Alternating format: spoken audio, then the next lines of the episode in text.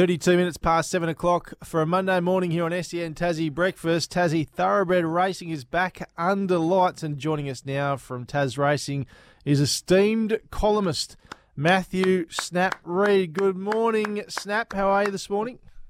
I definitely don't deserve that round of applause, that's for sure, but always happy for the pump-up, lads, and great to chat with you guys. Lovely to talk to you as well. Now, we spoke about Lonnie Night Racing returning, and the rich got richer on Friday night. The first three jockeys on the premiership table had multiple winners, mate. Yeah, it was a really good night up there in Lonnie. Good vibe on the track, and the punters were out in force, and I thought the club did a good job putting on a number of different things that I hadn't seen at the track before for the punters, a few other bars and that kind of stuff. But, yeah, the three premiership leaders, Anthony Darmanin, Erica Byrne-Burke and Troy Baker, they've ridden over 40% of the winners so far this season in a tick over 80 races. So they're absolutely flying. Darma and Troy Baker had two winners, and Erica Byrne-Burke, who's a young Irish apprentice, had three winners in successive races. I think it was races 4, 5 and 6. She went bang, bang, bang, did Erica. So she's flying, and we're back there under lights on Wednesday night for another 8-race program. So it sort of comes thick and fast in Lonnie at this time of the year, and track staff did a great job, and looking forward to making the regular pilgrimage up north. Now, Reedy, give us a few tips each week when you're on, mate. Last night, the harness racing in Hobart, race 3 had a winner that paid $153. Is there any danger you could maybe send us some mail? Where was that Friday?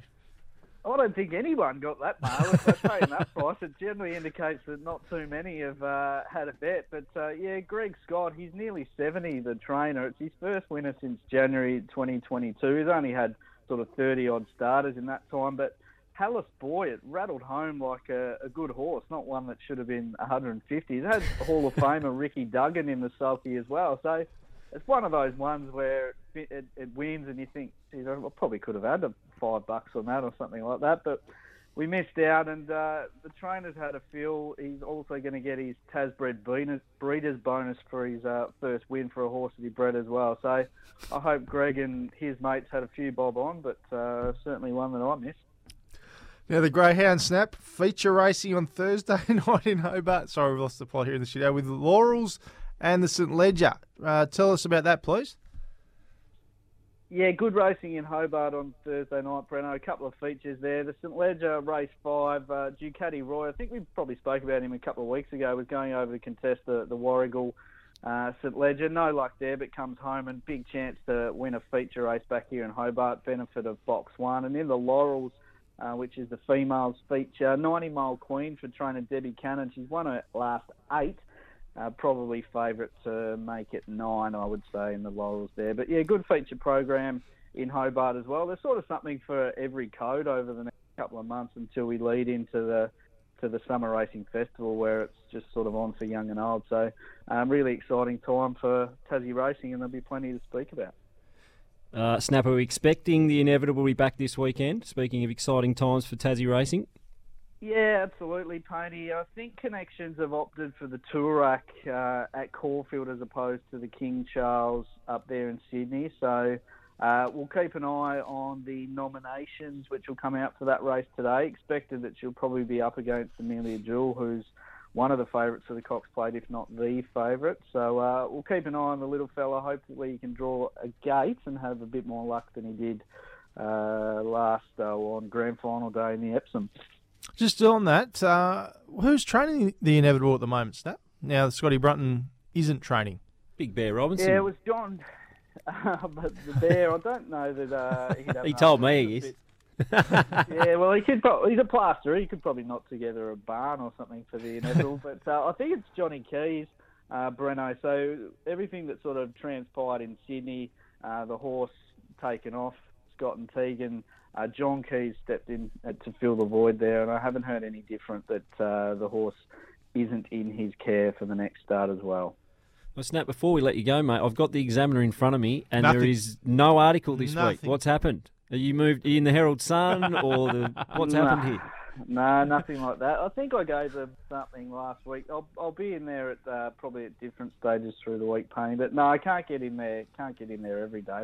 We've got a big watch on it. A big watch just to tally them up and see how many articles are there by the end of the year. It's my racing Bible. I look for. I buy the Examiner every Monday waiting for it. Oh, dear. Well, grab your mates and get along. Lonnie Night Racing is back, knight.tasracing.com.au, and imagine what you could be buying instead for free and confidential support.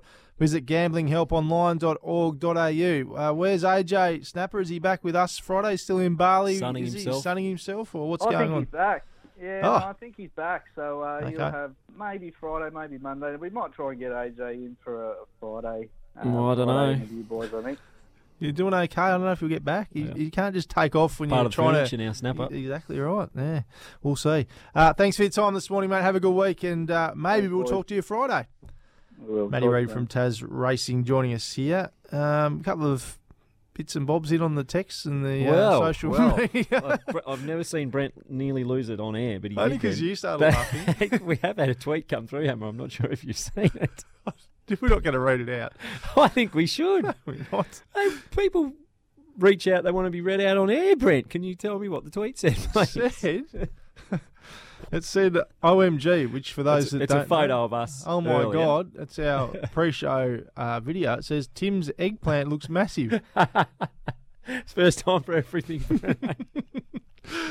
Another one here on the text is from David again, who's on fire this morning. Can we get the leading team's feedback for Brett Jeeves during his time at the Tigers? Well, it would have been interesting. I'll tell you...